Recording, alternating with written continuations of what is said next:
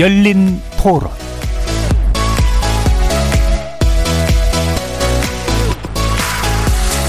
안녕하십니까. KBS 열린 토론 정준희입니다.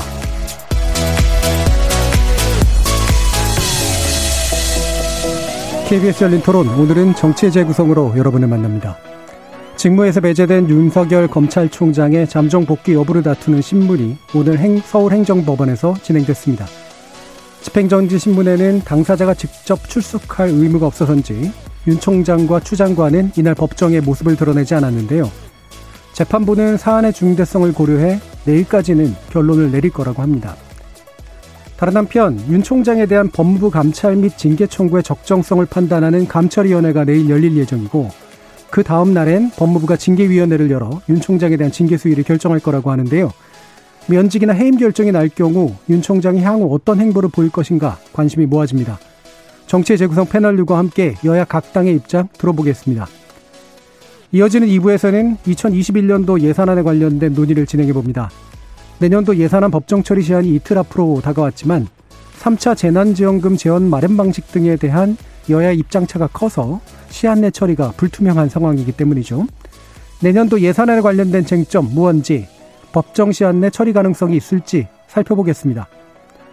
KBS 열린 토론은 여러분이 주인공입니다. 문자로 참여하실 분은 9730으로 의견 남겨주십시오. 단문은 50원, 장문은 100원에 정보 이용료가 붙습니다. KBS 모바일 콩, 트위터 계정 KBS 오픈, 그리고 유튜브를 통해서도 무료로 참여하실 수 있습니다. 시민 논객 여러분의 날카로운 의견과 뜨거운 참여 기다리겠습니다. KBS 열린 토론 지금부터 출발합니다. 살아 있습니다. 토론이 살아 있습니다.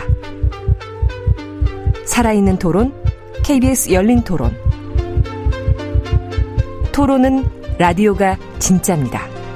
진짜 토론, KBS 열린 토론.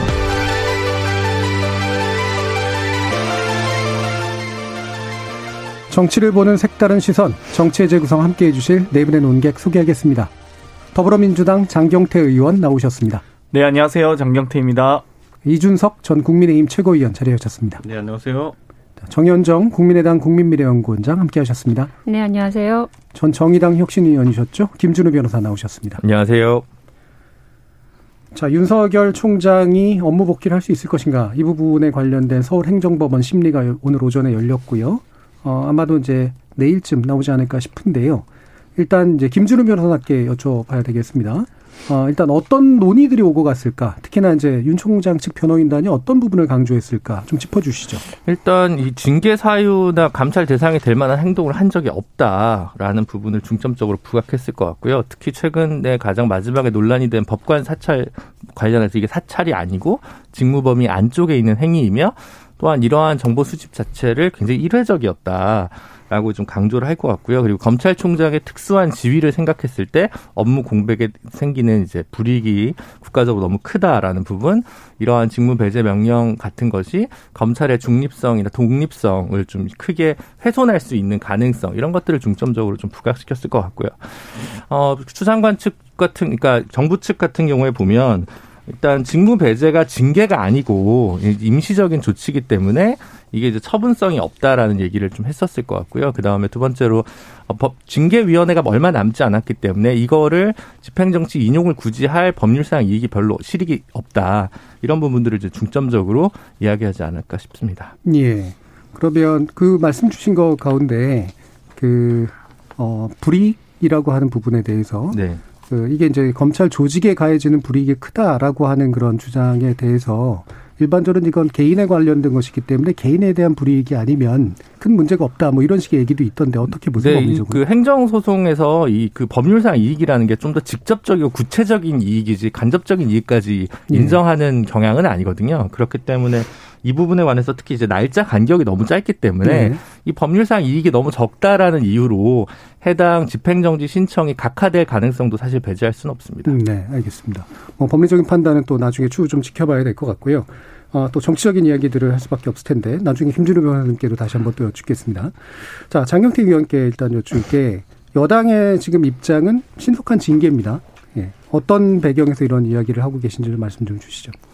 아무래도 부인의 주가 조작 사건을 뭐 예를 들면 제대로 수사를 하지 않았다든지 예를 들면 조국 장관에 대한 수사를 뭐 50여 명 이상의 수사 인력이라든지 100, 100 여 차례가 달하는 어떤 압수수색 과정들 그러니까 실질적인 정치 행위를 했던 거죠. 대통령의 인사권에 이 저항을 하셨고 또 결국에는 이 파도 파도 죄가 나오지 않으면 판사까지 사찰하는 전두환급 발상을 했다라고까지 보여지는데요. 이런 모든 것들이 어 사실 이 기존의 이 검찰 개혁 딱 윤석열 총장에게 바랬던 건 딱 그런 것 같습니다. 검찰 개혁을 해라. 검찰 개혁, 검찰 스스로의 자정 작용할 수 있는 기회를 준 것이거든요. 가장 좋은 거죠. 외부로부터의 어떤 자극과 반응보다는 스스로 정화되기를 바랬는데 너무 사실 좀 큰 기대를 했던 것 같고요. 어, 스스로 좀 정하지 않고 사람에게 충성하지 않는다고 해서 봤더니 검찰 조직에게만 충성하는 분이었다라고 판단하기 때문에 더 이상의 소위 직무를 이행할 수 있는 뭐 아닌 것 같다 이런 생각을 하는 것 같습니다. 다들. 그래서 그런 부분에 대해서 이제 본인이 스스로 이 마지막 사실 이 좀 뭐랄까 최소한의 이 명예마저 어, 실추시킬 것인지 아니면 스스로 어, 그동안의 어떤 과오를 모두 다 또 짊어지고 반성하는 모습을 보일지는 뭐 본인의 몫이라고 봅니다. 예, 그 배경에 대해서는 뭐 지금까지만 얘기됐던 거니까 알겠는데 신속한 징계라고 하는 게 감찰위원회 거치고 그다음에 징계위원회를 소집해서 어, 아까 말씀 나왔었던 해임이라든가 이런 어떤 조치를 빨리 취하는 게 맞다 이렇게 보시는 건가요? 뭐 일단 법무부의 징계위원회의 권한이기 때문에 네. 뭐 저희가 그거에 대해서 왈가왈가 할 수는 없지만 일단 기본적으로 이 소위 검찰총장이 법무부 장관에게 사실 저항하는 것 자체가 뭐 제가 누차 얘기하지만 경찰청장이 행안부 장관의 지위를 받지 않는다든지 육군 참모총장이 국방부 장관의 지위를 받지 않는다면 엄청난 문제겠죠 사실 그러니까 유일하게 사실 특권 계층으로 남아 있는 이 검찰 권력이 이제는 좀 더 스스로 정화되길 바라는데 지속적으로 이제 정치적 행위를 하고 있는 거죠. 나는 어, 법무부 장관과 소위 어, 제, 뭐 싸울 수 있는 사람이다. 혹은 이 대통령의 인사권에도 도전할 수 있는 정도의 사람이다라는 것을 지속적으로 자기가 정치적인 네. 어떤 행위를 보여주고 있거든요. 그렇기 때문에 이 검찰총장으로서 제대로 된 공정하고 원칙 맞는 수사만 하면 되는데 사실 자기들의 가까운 이 가신들의 채널 A와의 검언 유착 수사라든지 혹은 부인과 장모의 네. 주가 조작에 대해서는 전혀 이 수사를 제대로 하지 않는 부분들, 덮는 부분들들 어, 이런 것들을 다 아무튼 차근차근 수사해 나가면 뭐 본인도 수사의 대상이기 때문에 이제는 그렇기 때문에 만약에 이제 공수처가 설치되면 이러한 부분에 대해서 어, 제대로 수사 받으실 거라고 봅니다. 네, 이준석 측은.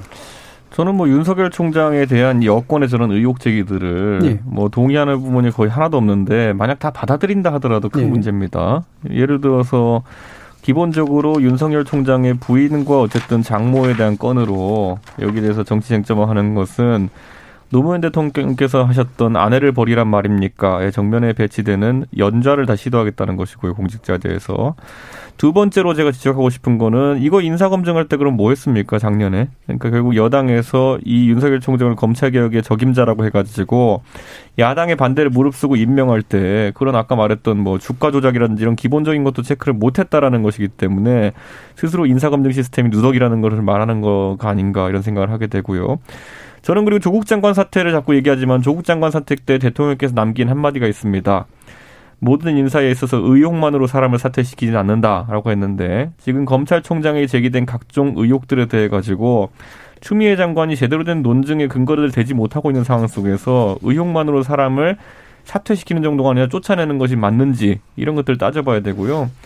저는 이제 이번에 이 추미애 장관이 했던 이 직무정지라고 하는 것은 어, 두 가지의 측면이 있다. 전 이렇게 보는 게 저는 이게 실제로 잘못했느냐 여부도 있지만은 이게 직무 정지를 시킬 정도로 그렇게 시급한 사안이고 윤석열 총장에게 책임이 귀속되는 것이냐 이런 거예요. 기본적으로 예를 들어 윤석열 총장이 지시했느냐 여부도 중요하지만은 지시를 했다 그랬을 때 어떤 지시를 했냐도 굉장히 중요합니다.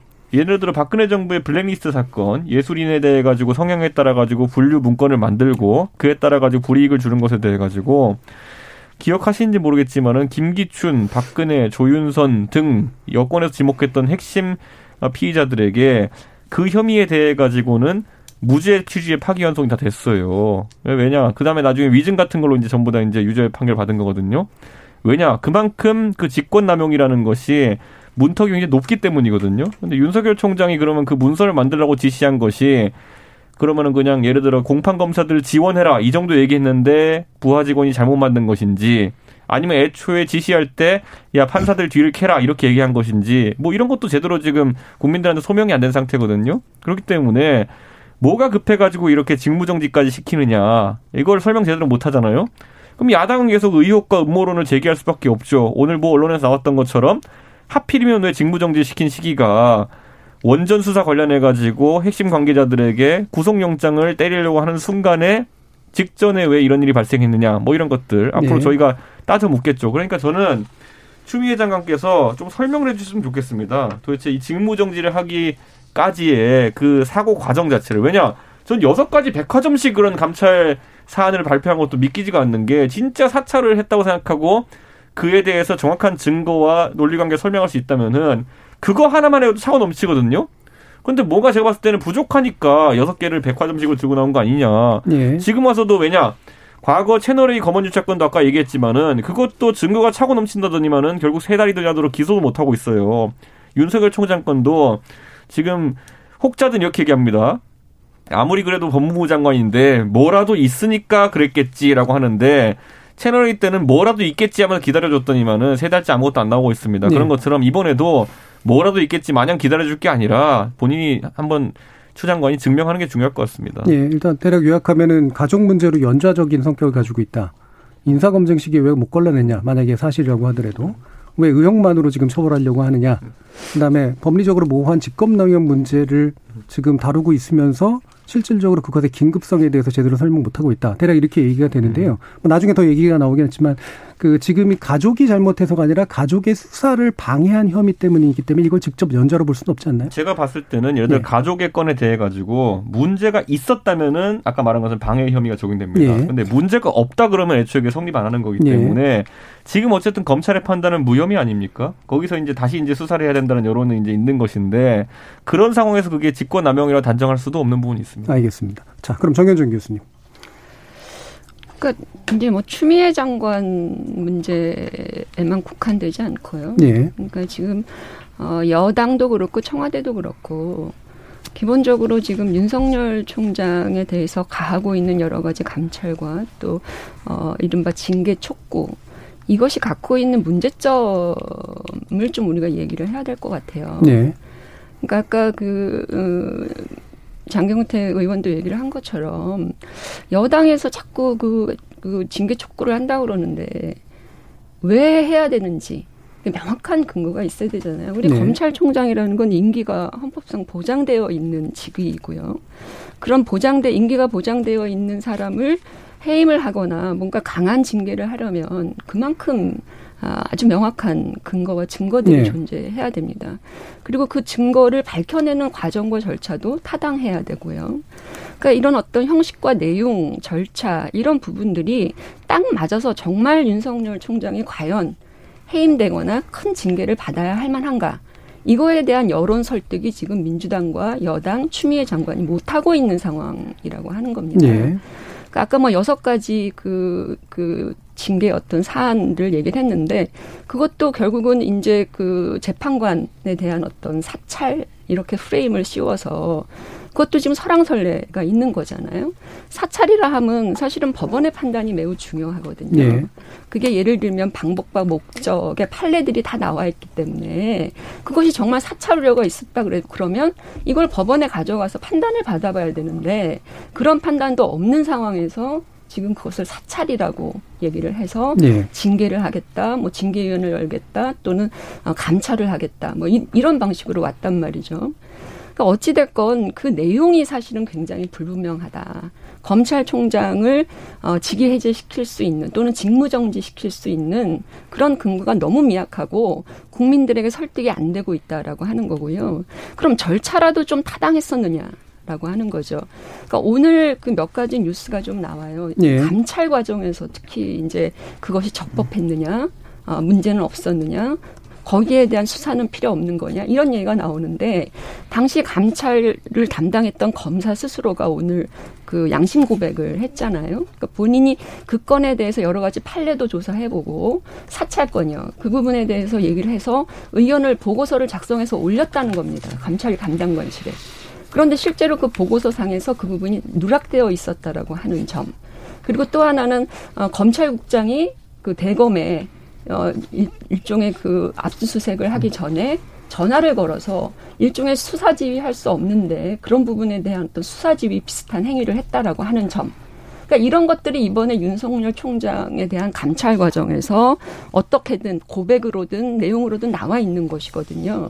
그러니까 절차는 과연 타당했느냐? 그렇지도 않다라는 겁니다. 네. 그렇다면 내용과 절차 모두 다 실제적으로는 의미 없는 그런 상황이 돼버렸고 이것을 지금 나라 전체가 흔들릴 정도로 가져가는 이 문제, 이 혼란 이런 부분들에 대한 책임이 분명히 있다고 보여지고요. 그런 점에서 정부 여당이나 청와대가 사실은 검찰 개혁한다라고 대의 명분을 내세우고 있지만 결과적으로는 자기 집단의 이해, 정치 권력의 어떤 유지 이런 어떤 사적인 목표를 위해서 지금 이렇게 하고 있는 것이 아니냐 예. 이런 어떤 우려까지도 나오고 있다라는 점을 좀 말씀드리고 싶습니다. 예. 그럼 뭐, 정, 뭐 대부분의 이야기들은 이제 뭐 충분히 전달이 된 것 같고요.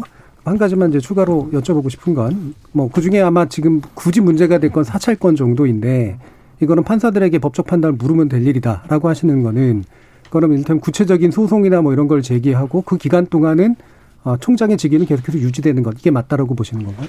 그러니까 이 과정이 그, 그 검찰 내부의 특정한 조직에서 예. 사실은 정보 자료를 수집한 내용이 근거가 된 거 아니겠습니까? 예. 그렇다면 우리가 과거에 이것을 사찰 프레임이라고 먼저 얘기를 한 것은 법무부 추미애 장관이에요. 예. 그러면 이거는 사법적인 어떤 행위를 했다라는 것이잖아요. 그렇다면 이것에 대한 기본적인 판단은 사법부의 판단으로 나와 있는 판례들이 있어요.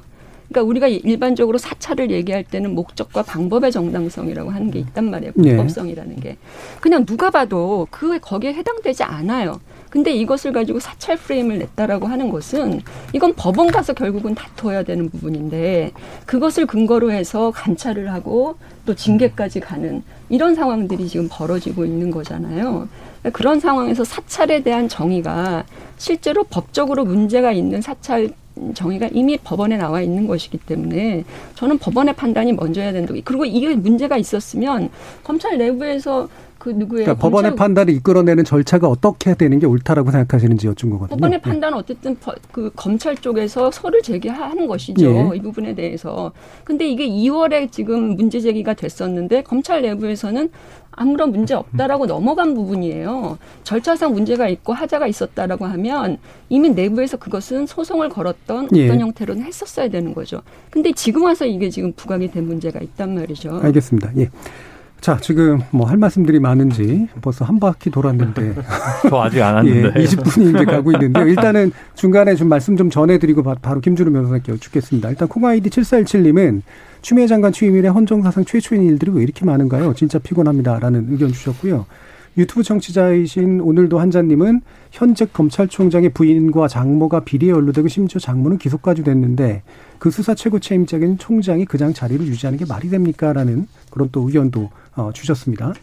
그리고 콩아이디 3699님은 징계 사유 명확하니까 지휘권자가 직무 배제한 거 아닌가요? 상하관계 개인적인 감정 대립은 아닌 것 같습니다라는 의견도 주셨고요. 자, 김재료 변호사님 오래 기다리셨습니다. 그 정 교수님 얘기에 조금 어폐가 있는 것 같은데요. 저는 그러니까 형사처벌 이 이제 대법원까지 판결이 나야만 징계할 수 있는 건 아니고 음.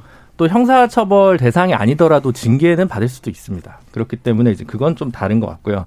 그래서 그 이정화 검사가 보고했다는 것도 권리남용 행사 방해죄에 해당하지 않는다라는 보고서를 올리는 게 징계 가능성이 제로다의 이음 동의어는 아니거든요.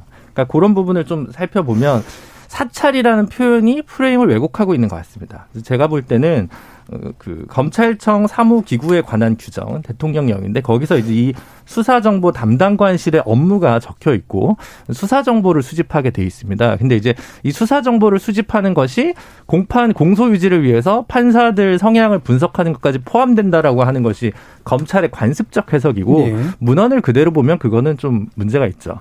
그래서 이 부분과 관련해서 어, 얼마나 이런 관행이 좀 나쁜 관행이 지속되어 있는지는 좀 조사가 필요한 부분이라고 생각을 하고요. 네. 다만 조금 더 조사나 감찰을 거친 다음에 직무정지를 하든 징계위원회를 열든 좀 했어야 되는데 너무 이게 호흡이 빠르다 보니까 국민적으로도 뭔가 정치적 인그 반대파를 쳐내기 위한 무리한 수가 아니냐는 해석을 스스로 좀 자초한 면이 네. 법무부 측에 좀 있다고 저는 생각이 들고요. 특히 이제 검찰총장이라는 직위가 가져야 될 중립성 그리고 독립성 보장의 취지에 보면 어, 요 지금 드러난 짧은 조사와 협의만으로 즉각적으로 바로 직무배제, 직무정지 명령까지 갔어야 되냐에 대해서는 저는 좀 물음표가 있습니다. 다만 그럼에도 불구하고 이제 징계위원회가 빨리 열리기 때문에 이 부분과 관련해서 뭐 집행정지 신청이 반드시 인용될 거라고 저는 생각하지는 않지만 어쨌든 그 부분에 있어서 조금 과했다라는 부분은 추장관 측이 과했다는 생각이 들고요. 그럼에도 불구하고 이 수사 정보 그러니까 사찰이 뭐 도청하고 미행하고 있는 그런 사찰 프레임 말고 지금 있는 수준으로도 저는 충분히 문제라고 생각을 하고요. 네. 그래서 그 부분은 조사를 더 해서 필요하면 징계를 하는 부분이 필요하다고 생각을 합니다. 다만 이제 근데 과연 이제 이걸 가지고 어 해임을 할 수 있느냐에 네. 대해서 또 다시 좀또 물음표가 네. 붙는 게 뭐 정직이나 뭐 전책이나 뭐지 검사 징계법에 보면 다양한 유형의 징계 유형이 이제 적시가 돼 있는데 최고 수위가 해임이겠죠. 근데 저는 아직까지 드러난 것만 가지고 그리고 요 수준 요게 일회적이었다고 하면 이거 하나 가지고 사실은 물론 이제 굉장히 문제입니다만은 어 그래도 해임까지 이제 결의하는 것은 좀 과도하지 않을까. 만약에 해임이 내일 모레 징계위원회에서 결의가 된다면 그래서 혹시나 대통령이 승인을 한다면 이게 만약에 윤석열 총장 이후에 이 부분과 관련해서 행정소송을 제기했을 때 네. 저는 윤석열 총장이 이길 것 같거든요. 네. 다만 이제 그 시기는 되게 오래 걸리겠죠. 네. 99년에 심재륜 고검장이 그때 부당 면직 관련해서 소송을 다퉈서 결국 나중에 복직을 했는데 소송하는 과정에서 한 2년 6개월인가 정도 걸렸었어요. 이제 그렇긴 합니다. 근데 어쨌든 제가 볼 때 그런 면에서 봤을 때 이 부분을 징계위원회에서 이제 스스로 재적 기필 하죠. 법무부 장관이 원래 징계위원인데 징계 이게 청구권자기 때문에 이번에는 징계위원회에 못 들어가고 징계위원들이 저기 판단을 하실 텐데 제가 생각했을 때 이게 해임을 만약에 정말로 결의를 한다면 그건 굉장히 자충수가 될 것이다라는 생각입니다. 예. 아까 말씀하신 그 사찰 문제는 결국은 그게 그렇게 어마한 재판부까지 가서 판단을 받아봐야 할 굉장히 그 법적으로 중재적인 그런 내용을 갖고 있기 때문에 그 사찰 프레임을 먼저 얘기한 것은 법무부와 추미애 장관이었다고 하는 점이고요. 그래 그게 그렇게 중차대한 범죄이면 그런 판단까지 가야 된다라는 말씀이었고 아까 말씀하신 법 원에 대한 어떤 그, 그 재판관에 대한 정보 수집 이것이 검찰 내부의 관행으로 유지되어 왔지만 실제로 그런 행위를 해서는 안 된다라고 하는 명확한 규칙도 없습니다. 실제로 매뉴얼에 보면 공판 담당 검사들이 재판부에 대한 정보를 일부 수집할 수 있다라는 내용도 있고요. 그런 차원에서 과연 그런 어떤 명확한 안 된다라고 하는 규정조차도 있지 않은 상황에서 왜 추미애 장관은 이 부분을 사찰이라는 거대한 프레임을 뒤집어 씌워서 법무부 장관 임기가 보장되어 있는 법무부 그 검찰총장을 해임하거나 또는 징계하려고 했는가 여기에 문제점이 있다라는 말씀을 드린 거예요. 예. 그러니까 저는 팩트가 다 틀린 게 있어서요. 예. 일단은 정 교수님께서 말씀하셨던 그 검찰총장의 임기는 검찰청법에 있고요. 어, 그리고 이제 검사징계법이나 국가공무원법 관련돼서 징계 절차 저희가 밟을 수 있습니다. 그리고 방금 이준석 최고가 그 조윤선, 김기춘 블랙리스트가 무죄 받았다고 하셨는데 큰 틀에선 유죄로 정리가 됐고요. 직권남용에 대해서 이제 법리 오인이나 심리적인 미진이 좀 있다. 그래서 2심에서 더 깊이 심리해서 와라고 한 거지 전체적으로 유죄 취지였습니다. 예, 이준석 최고. 무죄 취지 파기환송이 맞고요. 지금 저는 이제 여기서 우리 봐야 될 게 사찰이라는 거대 프레임을 적용하려면은 저는 이런 거라 봅니다. 국가 권력이 결국 우리가 사찰이니 블랙리스팅이 하지만 결국은 직권 남용이거든요. 근데 이 직권 남용이라는 것이 지금 이 검찰의 문건 관련해 가지고 두 가지 시나리오가 다 가능합니다. 예를 들어 가지고 왜 그러면은 그쪽에서 하면 안 되는 업무, 본인의 업무 분장인 범죄 정보를 벗어나가지고 이걸 했느냐라는 거거든요. 근데 검찰청법 구조에 보면은 업무 지원을 다들 하게 되어 있습니다. 검찰 내에서. 그리고 두 번째로는, 자, 그러면 이거죠. 국민들이 의심을 가질 수 있는 게 첫 번째. 국민들이 세금으로 월급 주는 공무원들이 왜 자기 영역도 아닌 걸 해가지고 세금 낭비를 하느냐라는 비판이 하나 있을 수 있고요. 두 번째는 공무원만이 가질 수 있는 국민이 부여한 권위와 권능을 바탕으로 해가지고 정보를 그런 방식으로 습득했다고 한다면은 이건 굉장히 위험한 일이죠. 그러니까 저는 이 둘 중에 어떤 것이냐. 예를 들어서 만약에 지금 여당이 찾아낸 혐의라는 것이 기껏해 아주 엄격하게 채로 걸러가지고 네가 하면 안 되는 범위의 일을 하고 있었어 정도에 그친다고 한다면은 아까 김준일 변호사 말한 것처럼 이게 총장의 해임에 이를 일이냐라는 지적이 될 수밖에 없고요. 만약에 그 정보를 취득하는 과정에 있어가지고 모든 국민들이 봤을 때, 아, 저거는 우리가 쟤네들한테 저러라고 사준 기계가 아닌데, 예를 들어 도청 장비를 써가지고 도청해서 알아냈다든지, 해킹을 해서 알아냈다든지, 이러면은, 야, 저거는 저러, 아니, 간첩 잡으라고 준 건데 저걸 저기에 쓰냐? 이렇게 해서 그건 아주 다른 문제가 되는 거죠. 근데 저는 지금까지 추미애 장관과 아니면 그쪽 이제 감찰에서 나온 이제 자료들을 보면은, 결국에는 판사의 어쨌든 정보를 어디까지 수집하는지 그 범위에 대한 부분을 이제 어, 문제 삼고 있는 것 같은데 저는요 그 거기에 있는 정보들이 기껏해야 네이버 검색과 나무위키에 나올 수 있는 것들이라고 한다면은 그것을 아까 말했던 후자의 의미로서의 아주 엄중한 사찰로 받아들일 국민은 많지 않을 것이다. 저는 이런 판단을 하고요. 저는 그렇기 때문에 지금 이 상황에서 저는 사찰 프레임을 더 끌고 가는 건 사실 그렇게 의미가 없을 것 같다. 그게 사찰이라고 나오려고 하면요. 결정적인 뭐 내밀한 이야기라도 하나 나와야 되는 것인데 거기 있는 뭐 무리 이야기 법관 이런 것들은 이미 기사화된 부분이 있어요. 어떤 이유에선지 본인의 재판에 출석하지 않았던 판사에 대한 내용 기사화된 게 있고요. 우리법 연구에 가입했다? 우리법 연구회가 뭐 이적 단체도 아니고 제 생각엔 뭐 지하 조직도 아닌데 거기엔 자유롭게 공개적으로 가입할 수 있는 것이고 우리법 연구회 활동은 다 공개되어 있는데 제가 장경태 의원을 가지고 친문이라고 했다고 해가지고 그게 장경태 의원에게 불이익을 줄 수 있습니까? 그냥 친문인 거지. 저는 이런 생각도 해요. 그리고 결국에는 아, 우리가 예. 네, 마지막 우리가 이제 그 사찰이라는 걸 항상 두려워하는 것은 사찰을 통해서 나의 약점을 잡아가지고 나의 어떤 행동을 자유롭지 못하게 하는 행동이 이제 가장 위험한 거거든요. 협박에 해당하는 거죠. 자, 그러면 그게 성립하려 그러면은 기본적으로 갑을 관계를 저희가 상정할 때 갑의 위치에 있는 사람이 을에 있는 위치에 있는 사람에게 불이익을 주는 형태로 사용되는 게 사찰이라고 생각합니다. 블랙리스트도 그렇고요. 왜냐? 돈을 주는 사람이 돈을 받는 단체에 대해서 뒷조사하는 거니까요. 자, 그런데 이 상황은 공판 검사와 판사에 대한 것인데 공판 검사와 판사 중에 일반적으로 봤을 땐 판사가 갑입니다. 그 사람이 결정자거든요. 근데 예를 들어 공판 검사가 판사한테 가가지고 당신 우리법 연구회지 그러면은 뭐 무죄 줄 걸 유죄 줍니까?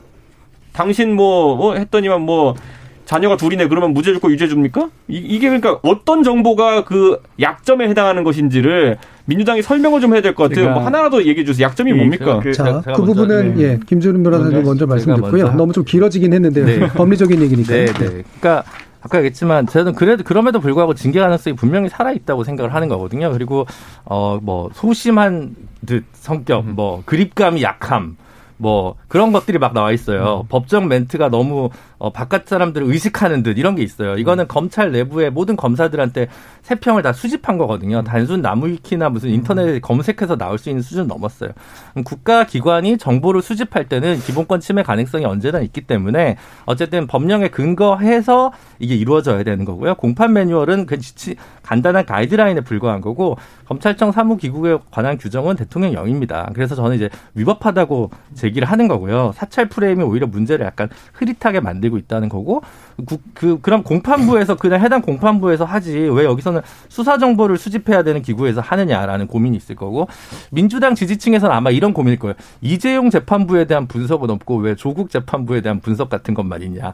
이 타겟이 너무 편향적이다. 이것은 검찰 대검에서의 어떤 특정한 의도가 있는 거 아니냐라고 분명히 볼 거고요. 어, 검, 그, 그 정보 수집하는 과정에서의 불법적 수단을 사용했느냐 안 사용했느냐 그리고 그 사찰의 결과의 문건이 어떤 수준이냐는 양형 인자나 징계 양정에 있어서의 수준을 가늠하는 판단 기준일 뿐이지 위법성 자체, 불법성 자체가 제거되는 건 아니라고 생각합니다. 예. 자, 장경태 의원께 그렇죠. 여쭤봤기 그러니까 때문에 짧, 짧게만. 짧게 말씀드리겠습니다. 어, 우리 이준석 최고가 평가하는 건 민간인이시기 때문에 얼마든지 할 수 있습니다. 물론 정치인이기도 하기 때문에 거기에 대한 정치적 책임을 지시면 되고요. 다만 공직자가 비공개 문서로 어, 권한 밖의 일을 하면 정확하게 문제죠. 그러니까 소위 이 대검의 수사정보정책관실도 원래는 범죄정보정책관실에서 그, 그 권한의 범위를 허용 범위를 명, 명확하게 하기 위해서 어, 수사범죄 수사정보 정책관실을 바꾸거든요 이름을. 그러니까 범죄라는 좀 포괄성으로 모호한 이 표현들을 과연 그 판사의 개인 정보가 수사 정보냐 아니라는 겁니다. 그렇기 때문에 당연히 이 김준호 변호사께서 말씀하셨듯이 뭐 불법적인 일을 공직자가 한 겁니다. 알겠습니다. 아, 예, 여기까지만 듣고요. 네. 예, 지금 3669님이 오랫동안 관행화됐던 검찰의 한계 모호한 정보 수집이 큰 문제고 역시 검찰 개혁이 요구되는 시점이라고 생각합니다라는 의견 주셨고요.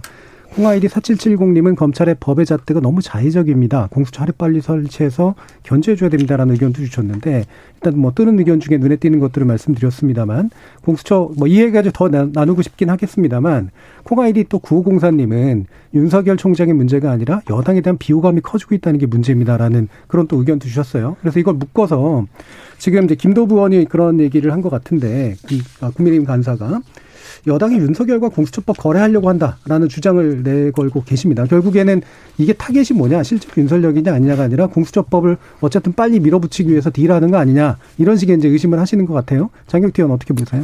글쎄요, 저는 뭐 굳이 이 여당, 그러니까 윤석열 총장에 대한 징계 권한은 법무부 장관에게 있고요. 공수처법은 저희 여당이 하는 거기 때문에 이 사실 당사자가 다릅니다. 그러니까 행위의 주체가 다르기 때문에 저는 이걸 자체를 뭐 거래할 수는 없다. 그러니까 예를 들면 법사위 우리 여당 간사가 공수처법을 통과시키는 과정에서 윤석열 총장의 법무부 징계위원회와는 뭐 사실 상의하고 저희가 법안을 통과시키는 건 아니기 때문에 저는 이런 말 자체가 약간 오히려 물타기라고 봅니다. 예. 그러니까 국민의힘은 사실은 어, 그 윤석열 총장에 대한 뭐 정치적 지지를 하고 있는 게 아니다. 다만 이제 현대 정, 정부가 너무 지나친 일들을 하기 때문이다라는 그런 약간 모호한 이야기들을 좀 많이 해주셨는데 지금 이야기는 정치적 딜이 가능하게 하는 것처럼 얘기가 되고 있단 말이에요. 저도 뭐전 정치적 딜의 대상이 아니다 이렇게 예. 보는 것이 윤석열 총장은 우리가 뭐 예를 들어 윤석열 총장 그럼 딜에서 그러니까 공수처 포기하면 윤석열 총장을 뭐 묶어서 넘기는 겁니까 저희가 음. 무슨 뭐 삼국지에 나오는 것도 아니고 이게 그 계략처럼 되는 것도 아니고. 저는 그거는 이제 김도부 의원이 어쨌든 지금 이렇게 너무 급작스럽게 추진하고 네. 이것이 공수처를 빨리 해야 되는 이유다라는 이제 약간 좀 개연성이 떨어지는 얘기를 하다 보니까 이게 이제 계속 나오는 이야기인데 저는 모르겠습니다. 이게 앞으로 그 어떤 국면이 전개될지 앞으로 이번 주 한 주가 굉장히 고비일 것 같은데 저는 여당도 아주 속도감 있게 이걸 추진하기는 어려운 부분이 있을 것이다라는 것이 아까 말했던 건 법리적으로 이제 굉장히 모호한 지점들도 많고 두 번째로는 이미 그 정치적 후폭풍이 상당히 예고가 돼 있는 상황이거든요. 그렇기 때문에 저는 여당도 이제 그런 숨고르기라는 국면이 좀 오지 않을까 음. 그런 생각을 합니다. 예, 정현정 교수님. 글쎄요, 그거는 이제 어떤 정치적인 수사 일 거예요. 네. 아마 뭐 김도우 의원 같은 경우에는 어떻게든 어, 지금의 여당과 원내 협의를 해야 되고 필요한 경우에는 사실은 뭐 대립도 해야 되는 상황이기 때문에 일종의 뭐 그 타협과 대화의 지점으로 뭐 스스로 제기한 것일 수도 있겠다 네. 그런 생각이 들어요. 근데 일반적으로 봤을 때 이 문제는 이미 선을 넘었죠. 공수처 문제하고 윤석열 총장의 문제를 같이 가져간다라고 하는 것은 선을 넘었다. 라는 것이고 저는 어떤 형태로든 이 부분에 대해서는 아까 말씀드린 것처럼 감찰과 징계 에 대한 그런 여러 가지 부분들에 대해서는 명확한 조사가 있어야 된다라고 예. 생각을 해요. 오히려 그래서 왜 나는 국정조사 이 부분이 이렇게 가라앉았는지 모르겠어요. 특히 야당 국민의힘이 국정조사를 강하게 요청을 하고 있는데도 뭐 그 이낙연 대표 원래 하겠다고 하셨잖아요. 윤석열 국정조사 하자고. 근데 이게 지금 가라앉아 있단 말이에요. 그렇다면 우리 아까 뭐 그 김준호 변호사랑도 여러 가지 사랑 설계를 했지만 뭐 검찰 개혁 그렇게 중요하게 보면 검찰의 나쁜 관행이 뭔지 그리고 이런 일은 왜 벌어졌는지 그리고 이건 어떻게 다루어졌는지 정부 내부에서 그것에 대한 어떤 아, 국민적 의심이 있기 때문에 저는 국정조사가 오히려 중요한 문제가 되지 않겠나 그렇게 보고요. 예. 제발 좀 그 국민의힘도 그렇고 이낙연 대표도 그렇고 말한 대로 좀 책임을 졌으면 좋겠습니다. 아니, 그 정무수석 저희가 만나러 갔는데 조기 축구 하셨대잖아요. 자, 그 안철수 대표 얘기까지 좀 해주시죠. 지금 이제 여야 대표 회동 제안했는데 여야 대표 회동을 해도 안철수 대표가 들어가실 가능성이 높지는 않을 것 같거든요. 어떻게 보세요? 뭐그 안철수 대표는 사실은 뭐 대상이 본인이 되어서 들어가야 된다 해서 한게 예. 아니라요. 지금의 이 정국이 사실은 그 민주적이냐, 문재인 정부가 과연 민주적이냐라는 질문을 던집니다. 그러니까 음. 우리가 법치가 지금 어떻게 몰락하고 있는지 이거에 대한 어떤 위기의식도 있고 그리고 여러 가지 비정, 비민주적인 요소들 같은 부분들에 대해서 문제 제기를 하고 특히 180석을 갖고 있는 정부 여당의 이런 어 그 뭐라 그럴까요? 이 타협 없고 막무가내식의 어떤 그런 국정 운영 이런 부분들에 대해서 상당한 위기 의식을 갖고 있다라는 것이고요. 그러려면 문재인 대통령이 추미애 장관이나 여당 뒤에 숨지 말고 밖으로 나와라. 밖으로 나와서 대화해라 라는 것이고 그 대상은 야당의 대표들이거나 야당이다라는 말씀을 드린 거고요. 예. 뭐 안철수 대표가 대표로 가겠다 뭐 이런 부분 야당의 대표가 만나는 그 그렇습니다. 그래서 지금 전국에 대한 문제들을 논의할 네. 필요가 있고요. 그리고 형식적인 어떤 뭐 영수회담 이런 거 말고 지금 이걸 어떻게 가져가는 것이 맞는지에 대해서 야당의 의견을 좀 듣고 어 얘기를 나누고 하루빨리 수습을 해야 된다라는 그런 차원에서 말씀을 예. 드린 거죠. 예. 제발 숨지 말라는 겁니다, 예. 대통령. 그 이제 대통령의 침묵이 길어지고 있고 거기에 대한 비판은 이제 여기저기서 많이 나오고 있죠. 근데 이제 징계위원회가 법무부 징계위원회가 2일날 열리면 견책이 나올 거라고 생각하시는 분은 없는 것 같아요. 그죠?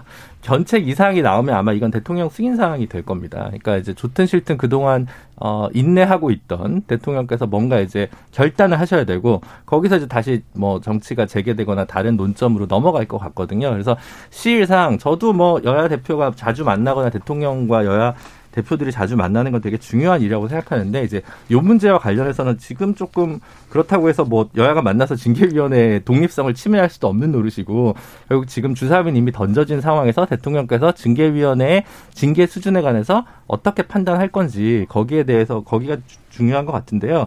어 저는 뭐 고언을 하자면 어, 이거는 아무리 그래도 현재까지 드러난 바에 따르면 윤석열 총장의 임기를 중도 사퇴시킬 만한 것까지 이르지는 못했다고 음. 좀 생각을 하고요. 예. 어 그래서 근데 이제 예를 들어 그래서 이제 어, 저, 저, 저같이 중간 항을 잘 타는 사람들은 이제 정직 3개월 내지 6개월 정도가 나오면 이후에 국면이 어떻게 흘러갈까 이런 거를 저는 혼자 고민을 하는데 다른 분들은 전부 다 해임 결의안이 나올 것이다라는 그쪽에 좀 배팅을 하시는 것 같아서 예. 어, 제가, 저, 제가 소수판가 역시 소수정당 지지자인가 이런 생각을 좀 많이 하거든요. 근데 징계를 만약 한다면 그 정도 수위 정도가 적정하지 않을까 정직 3개월 이 정도라고 좀 생각을 하고요.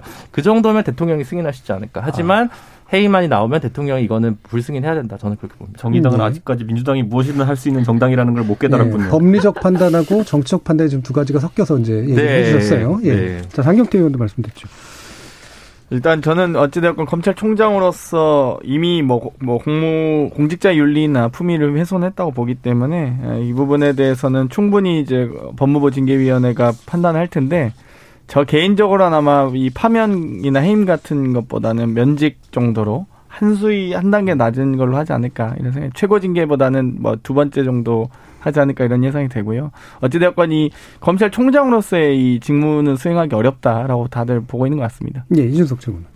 저는 뭐 지금 상황에서 어떤 징계를 선택한다 하더라도 어 여당은 곤란한 상황이다. 음. 최고 수준의 징계 예를 들어 파면 이상의 것을 한다고 하더라도 저는 사실 그 후폭풍에 따른 결국엔 정치적 윤석열의 부상을 막기가 참 어려울 것이고 그 이하로 가게 된다면은 예를 들어 뭐 감봉 이런 건 말도 안 되는 건데 그런 게 나온다고 하면은 저는 이제 조소를 받을 겁니다. 그렇다면 그 정도 건을 가지고 지금 이렇게 어큰 어떤 국가적 분란을 초래한 것에 가지고 누군가 책임져야 되는 거거든요. 저는 이번에 윤석열 총장이 그래서 이제 결국에는 그래도 칼을 뽑았으면 무라도 썰자란 느낌으로 해임에 해당한 조치를 이제 의결할 것 같은데 그 다음 단계로 이제 추미애 장관이 전략적 승부수를 던질 수 있는 것이 윤석열 총장의 해임이 결정되는 순간 본인 직을 던져버린 방법이 있습니다. 그러면서 대통령께서는 이 사안에 대해서 둘 다 언급하지 않아도 되는 그런 정치적 부담을 더 넣을 수가 있긴 한데 추미애 그 장관이 장관으로서의 책임장, 책임감과 임명해준 문재인 대통령에 대한 고마움이 있다면은 아마 그 길을 선택할 것이고 아니면 이제 해임되고 이제 떠나는 윤석열 총장이 뒤에다 대고 또 궁시렁궁시렁 할 겁니다. 그러면 네. 아마 문재인 정부에 상당한 짐이 될 겁니다. 어떤 명분을 걸고 나도 책임지겠다라고 떠날까요? 그러니까요. 검찰 개혁하는 과정 속에서 국민들에게 굉장히 네. 여러 뭐 다투는 끼쳐서. 모습도 많이 보시고 심려를 끼쳤는데 이제 공수처도 곧 출범할 것 같고 하니 저는 여기 저도 부족하니까 물러나겠다 이러면은 지금까지 우리가 보지 못했던 추미애 장관의 아주 겸손한 모습을 볼 수 있게 되기 때문에 반전 효과가 있을 것이다. 아니, 그... 하지만 저는 만약에 지금 제가 여기서 예측을 하라고 하면은 분명히 추미애 장관은 뒤에서 궁시렁 궁시렁 할 겁니다. 그 음. 심려 심려를 끼쳐서라고 하는 것은 뭐 굉장히 오래 전에 이미 심려를 끼쳐왔기 때문에 이제 와서 아 그래서 궁시렁 궁시렁 네, 할 거라니까요. 이제 또. 와서 네. 그걸 뭐 정의를 바로 세웠다니 또 이런 얘기 할 거예요 보면은. 추미애 장관이 직위를 던진다는 얘기는 윤석열의 징계 어, 절차와 결과가 사실은 잘못된 것이다라고 하는 잘못된 메시지를 또 줄 수도 있는 거기 음. 때문에 그렇게 책임감이 없이 직위를 던져야 할 네. 만큼 그걸 그만두는 것은 뭐 저는 그 선택지는 선택하지 않을 것이다라는 생각이고요. 대통령이 과연 지금 둘 간의 갈등으로 놓고 실제로는 그 갈등의 그 양상들을 일단 관조하다가 본인이 어떤 처분을 해야 될 그 시기가 오면 어, 입장 표명을 하는 이런 절차로 가고 있는 거냐? 그렇지 않다. 그렇게 보고 있어요. 추미애 장관이 이렇게 할 수 있는 것은 기본적으로 문재인 대통령이 갖고 있는 입장이 많이 반영이 된 것이죠.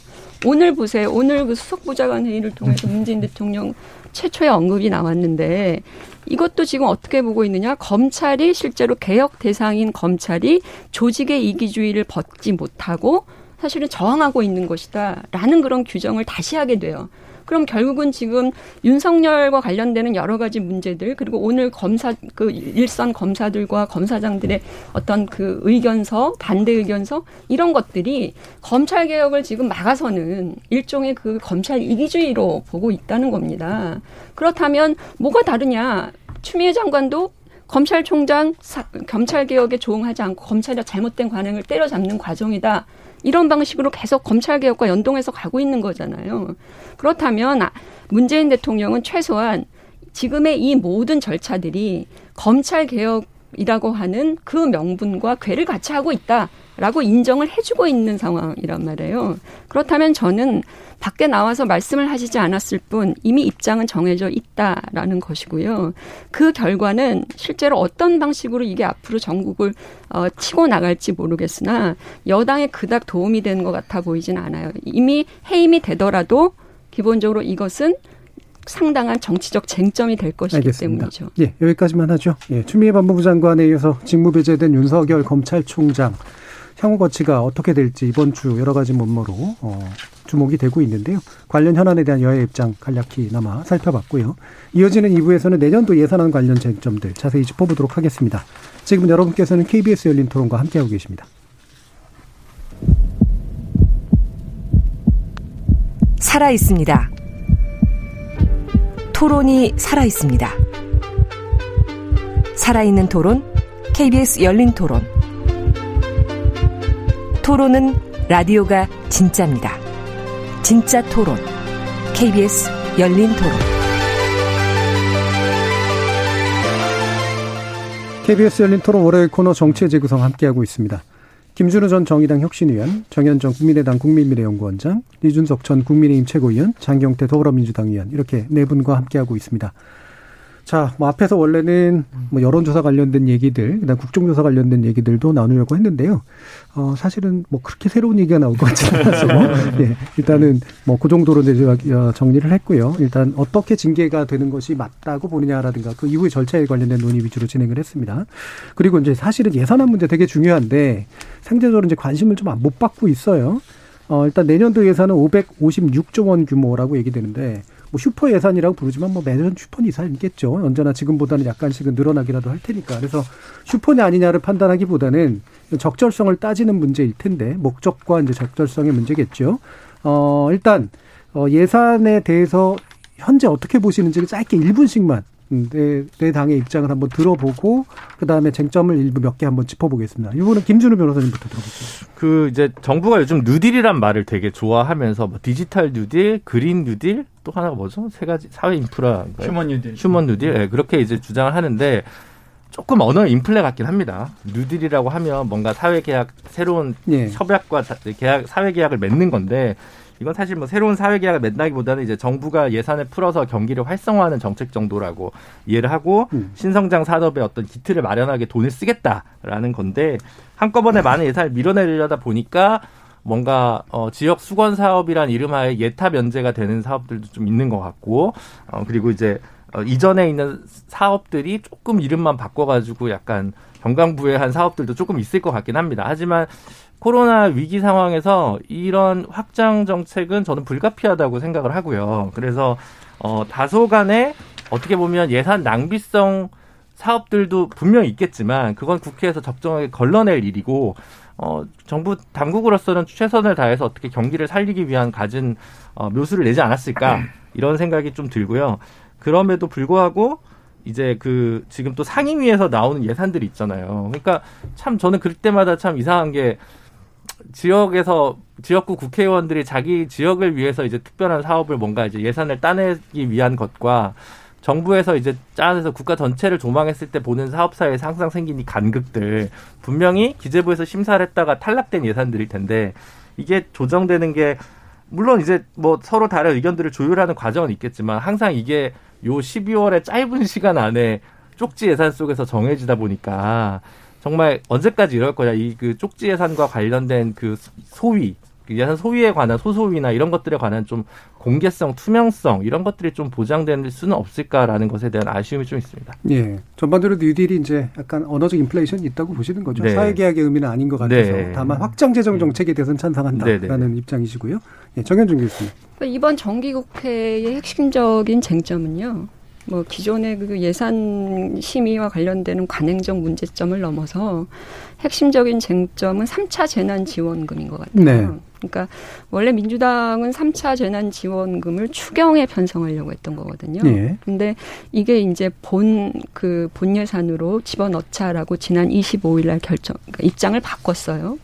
그러면 이게 이제 추가되는 예산 부분인데 그러면 이거를 본 예산에 포함을 시킨다 그러면 어떤 부분이 줄어야 될 거 아니겠습니까? 기본적으로 획정된 여러 가지 예산 구조에서 어 방법은 두 가지일 거예요. 그러니까 순증액을 하던가 그러니까 국채 발행을 해서 빚을 네. 져서 그만큼을 더 추가 발행을 하던가 아니면 기존에 편성되어 있는 예산의 일부를 어 줄여서 어, 제, 3차 재난지원금을 지급하던가 이 부분일 건데 지금 민주당이 실제로 이에 대한 대안을 충분히 갖고 있지 못하다 정기국회에서 네. 물론 그런 방법도 고민을 했던 것 같아요. 그 지역구 아까 그 김준호 변호사 얘기한 것처럼 지역구의 어떤 불효불급한 예산들을 좀 줄여 줄여서 3차 재난지원금 을 확보하려고 했던 것 같은데 액수가 턱이 없이 부족할 뿐만 아니라 민주당 의원들이 가만히 있겠어요? 지역구 의원들이. 그거 하나 보고 사는데. 음. 네, 그렇다면 어, 이런 반발을 무마하고 또 한편에서는 뉴딜 사업과 관련되는 예산은 또 줄이면 안 되는 상황인 거죠.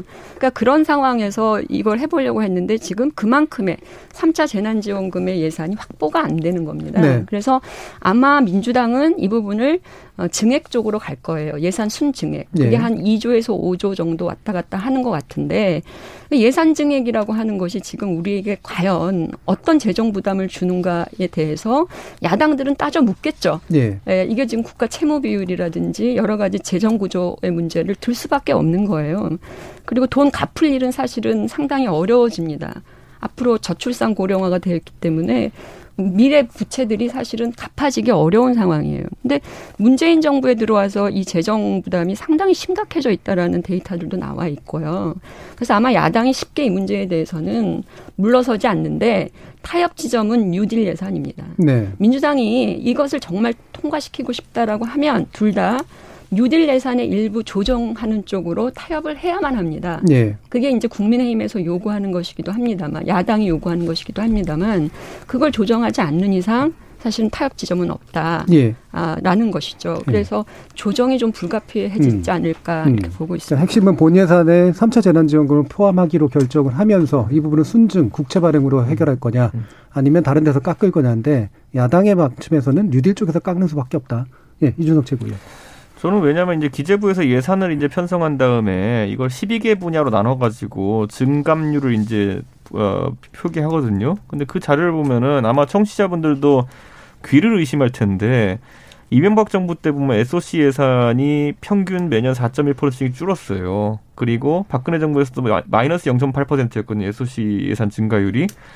문재인 정부 같은 경우에는 그 역대 정부 중에 유일하게 SOC 예산을 증가시킨 정부로 연평균 5%씩 늘리고 있거든요.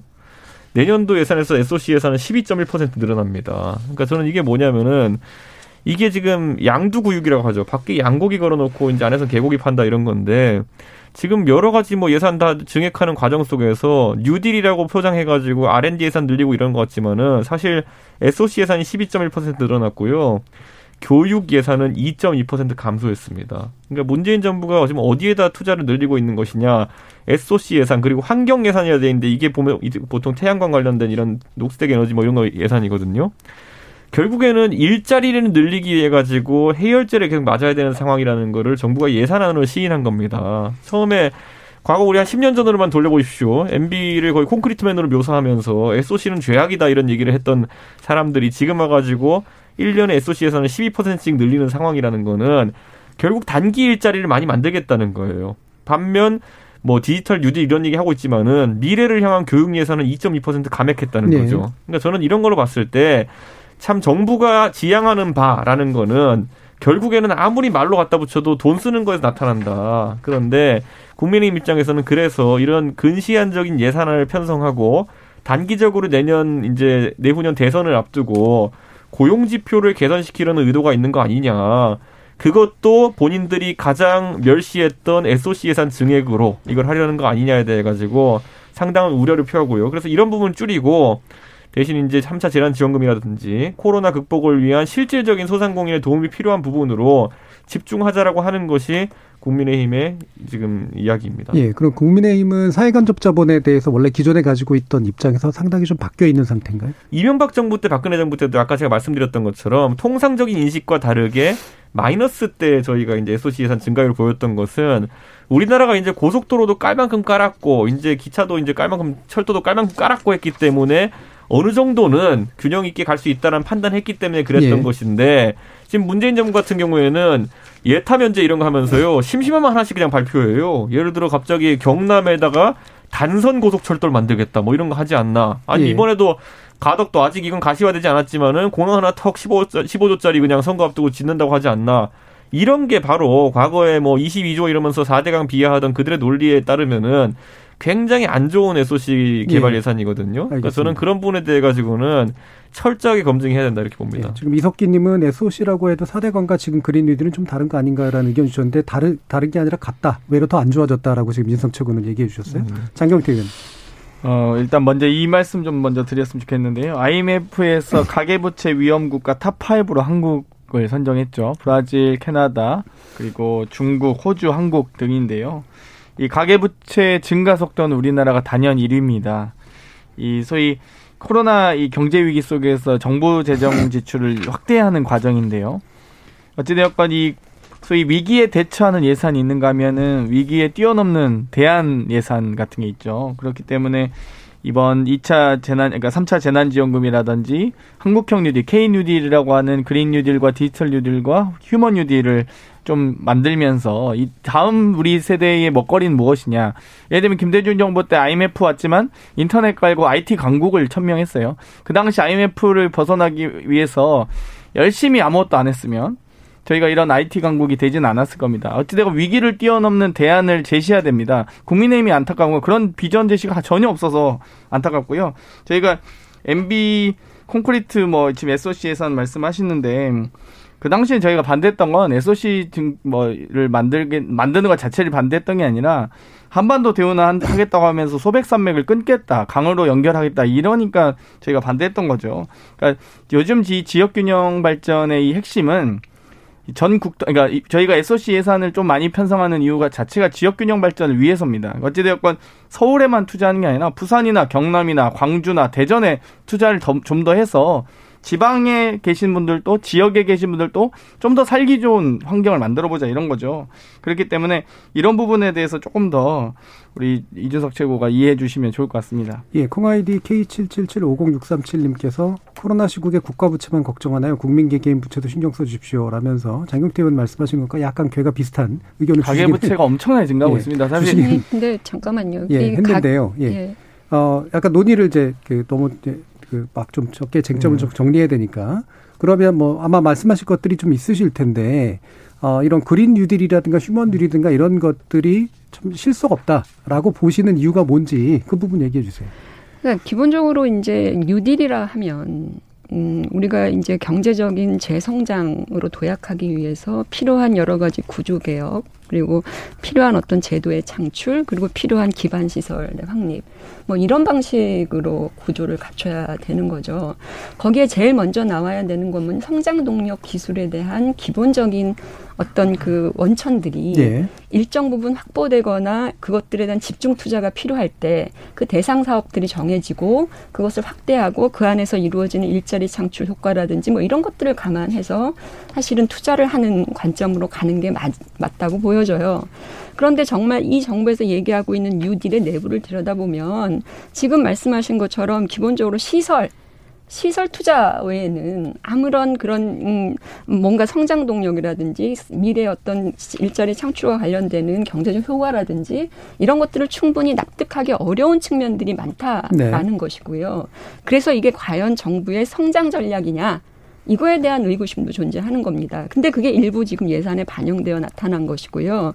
그러니까 거기에 대한 어떤 서로 간의 합의가 없고 어떤 타당성에 대한 그런 얘기가 없기, 없었기 때문에 예산도 거기서 줄이자 라는 얘기가 당연히 나올 수밖에 없는 거라고 생각이 되고요. 아까 무슨 또 균형 발전의 시각은 왜 들어옵니까? 균형 발전 이 서, 그러니까 뉴딜이라는 것은 기본적으로 집중 선택과 집중의 성격을 갖고 있어야 되는 거예요. 근데 이것이 무슨 뭐 시설을 짓는 데 어, 지방에다 나눠주는 개념으로 이미 지방 균형 발전과 관련되는 여러 가지 특별 회계도 존재하는 것이고 관련되는 어떤 정책 사업의 예산들도 존재해요. 그럼 그거와 이거는 어떤 중복적인 차이가 중복이 안 되는 것인지 그런 차원에서 좀 물어봐야 될 것 같고 좀 뭔가 그 내용을 명확히 해야 될 필요가 있고 그것이 갖고 있는 경제 효과에 대한 어떤 제가 봐도 실제로는 잘 모르겠어요. 이게 뭘 갖고 오려고 하는 것인지. 그렇다면 그 예산의 내용에 대해서 충분한 타당성이 없다 하면 재난지원금이 더 먼저잖아요. 지금 국민들 어렵다고 하시니까. 예. 그럼 거기에 대한 우선순위를 명확히 두고 그 예산을 뭐 증액해서 빚져서 할 게 아니라 그 예산을 일부 전용해서 활용하는 것 이 방법이 저는 유일한 대안이라고 봅니다. 예, 바로 자격태 의원 다시 한번 말씀 주시죠. 뭐 일단 뭐 세 가지 뭐 K뉴딜에 대한 신산업 성장 동력을 만들어야 된다는 것에 대해서 동의는 충분히 저는 하실 거라고 봅니다. 예를 들면 불과 작년에 우리 대한민국 정부가 3대 핵심 산업으로 선정한 게 반도체, 바이오, 배터리 기술이었거든요. 근데 배터리도 수소차, 전기차 이제 뭐 상당히 이제 앞으로 미래형 에너지로 각광받고 있고 바이오 산업 같은 경우는 우리나라가 이 코로나 위기가 올 줄 작년만 해도 꿈에도 생각 못했죠. 그런데 정말 선제적으로 투자했기 때문에 지금 좀 더 발빠르게 대처할 수 있다. 그리고 지금 뭐 치료제와 백신 개발에 대한 기대감이 많이 올라갔고요. 우리나라의 기술력도 상당히 전 세계에서 주목받고 있습니다. 그렇기 때문에 선제적으로 좀 먼저 투자하고 거기에 대한 인력과 어떤 산업 동력을 만들어가는 게 매우 중요하다. 그렇기 때문에 코로나 위기를 대처하는 재난지원금도 매우 중요하지만 이 위기를 극복하고 나서 그 다음 우리 대한민국의 비전을 어떻게 만들어갈 것이냐 거기에 대해서 저는 다른 생각이 다를 수는 있다고 봐요. 근데 아무것도 하지 말자는 것까지 저희가 동의할 수는 없습니다. 알겠습니다. 그 그거는 더 들어가면 재정 계획에 반영이 아, 제가 근데 요거만 지적하자면은 제가 이제 결국에는 아까 SOC 예산에 대해 장경태 의원이 뭐 좋은 일 하자는데 왜 그러냐 이런 식으로 두리뭉실하게 넘어가는데 이명박 정권과 반가른 정권의 예비 타당성 면제 금액 총액이 83조 원이거든요. 근데 문재인 정부 4년 차까지 벌써 88조 천억 원이에요. 이거 가덕도 빼고 한 얘기거든요. 가덕도까지 넣으면 100조 가까이 되잖아요. 저는 무슨 대단한 어, 좋은 일 하길래 예비 타당성 면제를 100조 가까이 이렇게 해버립니까? 이 정부에서. 이거는 100조의 예비 타당성 면제라는 거는 좋게 말하면 지역 균형 발전이지만은 나쁘게 말하면은 경제성 검토 안 하고 모든 검토 다 배제하고 선거 때마다 퍼줘서 이렇게 된 거예요. 그러니까 SOC에 있어가지고 굉장히 질적으로 안 좋은 SC들이 하고 있다는 겁니다 지금. 예. 김준 변호사님. 저도 저도 얘기. 예. 정의당도 예. 정의당도 예타면제 비판해요. 아, 예타를 마치 지고지순한 가치인 것처럼 예. 얘기하셔서. 김준 아니 저는 그. 국, 그 신성장 전략이라기보다는 극동, 국난 극복을 위한 그 팽창 정책, 확장 정책이라고 생각하기 때문에 네. 다소 죄송합니다. 다소 낭비가 있더라도 일단 밀어내서 돈이 나가야 뭔가 경제가 돈다고 생각하거든요.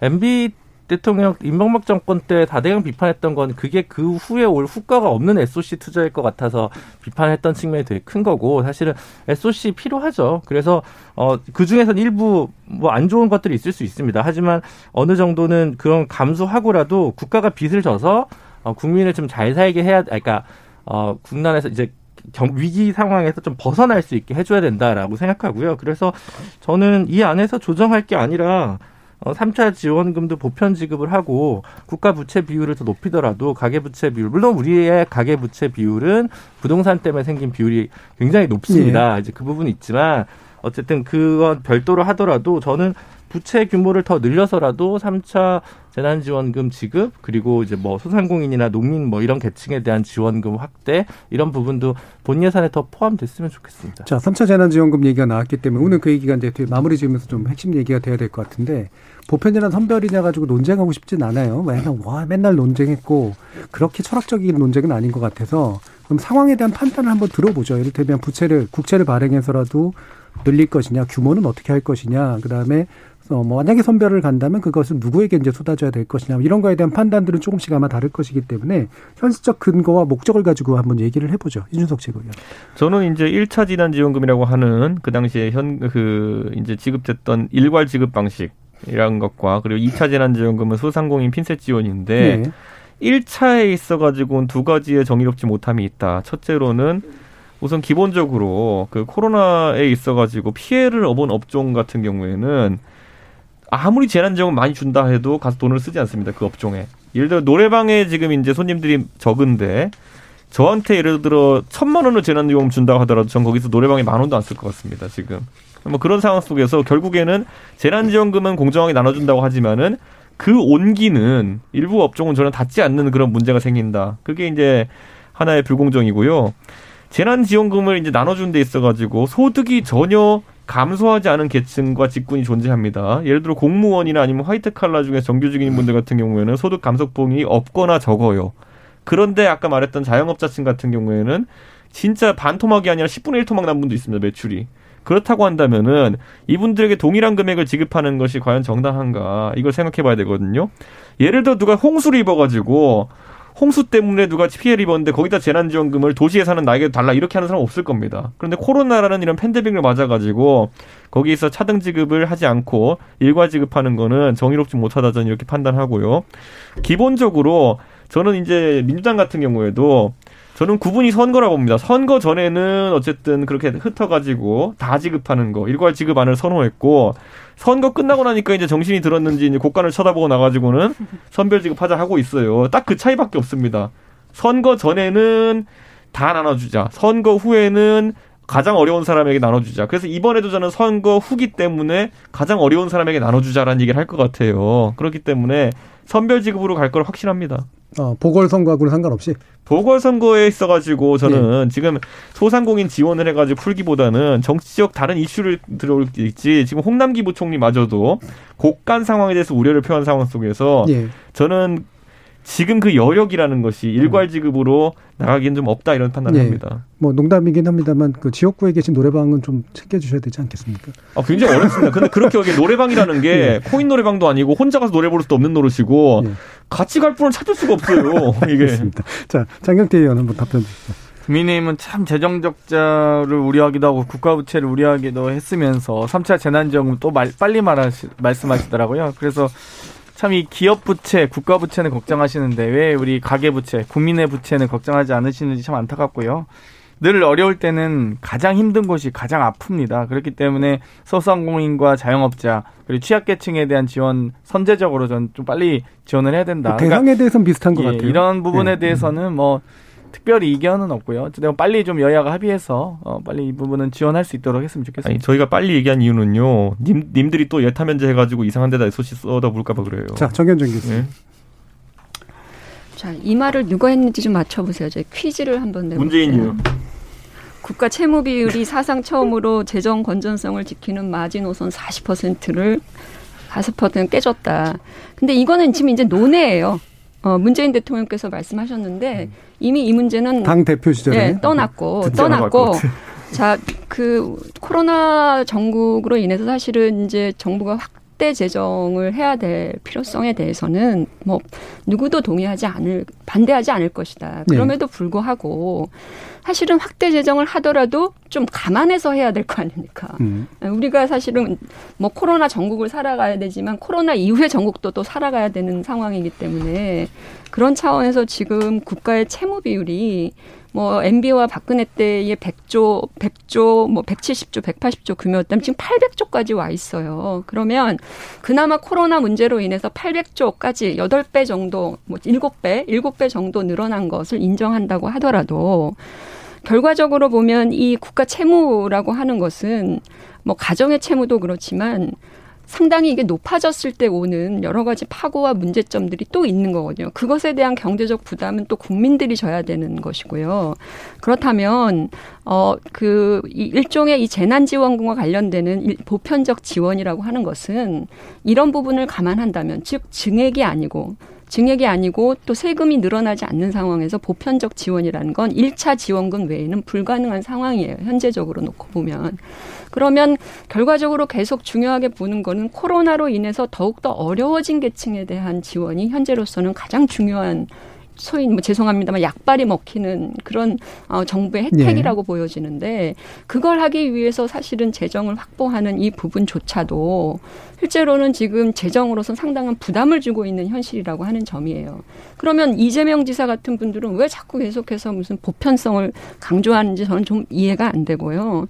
재정적 능력이라고 하는 판단에 대해서 한다 그러면 선택적 복지를 어떻게 효과적으로 해 나갈 것이냐 그리고 현재로서의 예산 규모를 어떤 방식으로 조정해서 그것을 슬기롭게 확보해 나갈 것이냐 여기에 저는 그 관건이 있다고 보여지지 뭐 빚을 져라 계속 빚을 져라 김준호 변호사님 나중에 어떻게 하려고 그래요? 그 어떻게 책임질 겁니까? 이건 누가 감당할 겁니까? 답변을 좀 해주십시오.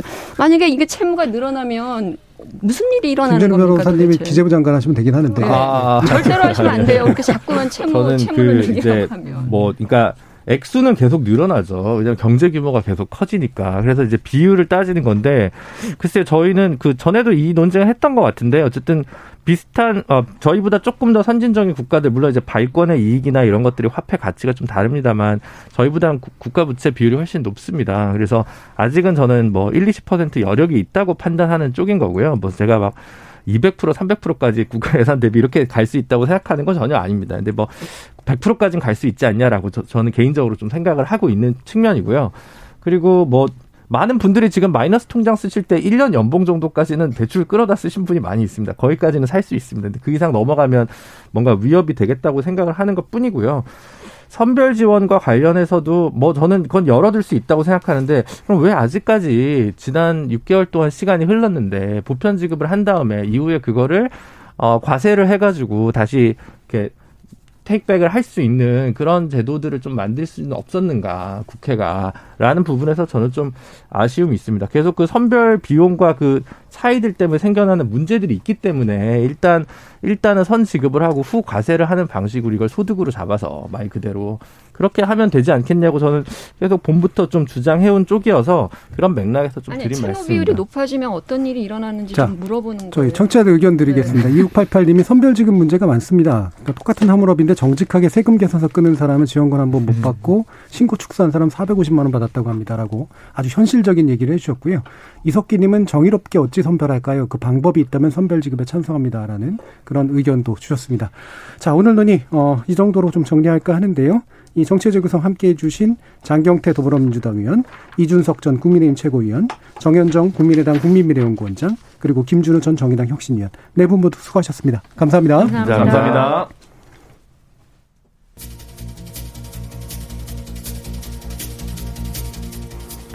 오늘은 두 분의 의견으로 한번 마무리 지어볼까 합니다. 3832님께서 패널 분들에게 묻습니다. 지금 정권이나 이전 정권이나 정권 때마다 검찰의 힘을 빌려 썼으니 검찰의 일이 끌려다니는 거 아닌가요? 그것이 제가 보기에 이번 사건의 본질 같은데요. 라고 의견 주셨고요. 이창복님은 뉴딜의 목적이 어느 한 가지뿐일까요? 현재와 미래 그리고 지역의 균형 모든 것이 종합적으로 포함된 플랜 아닌가요? 해주셨는데 그런 플랜이 돼야 될 것 같습니다. 저는 내일 저녁 7시 20분에 다시 찾아뵙겠습니다. 지금까지 KBS 열린 토론 정준희였습니다.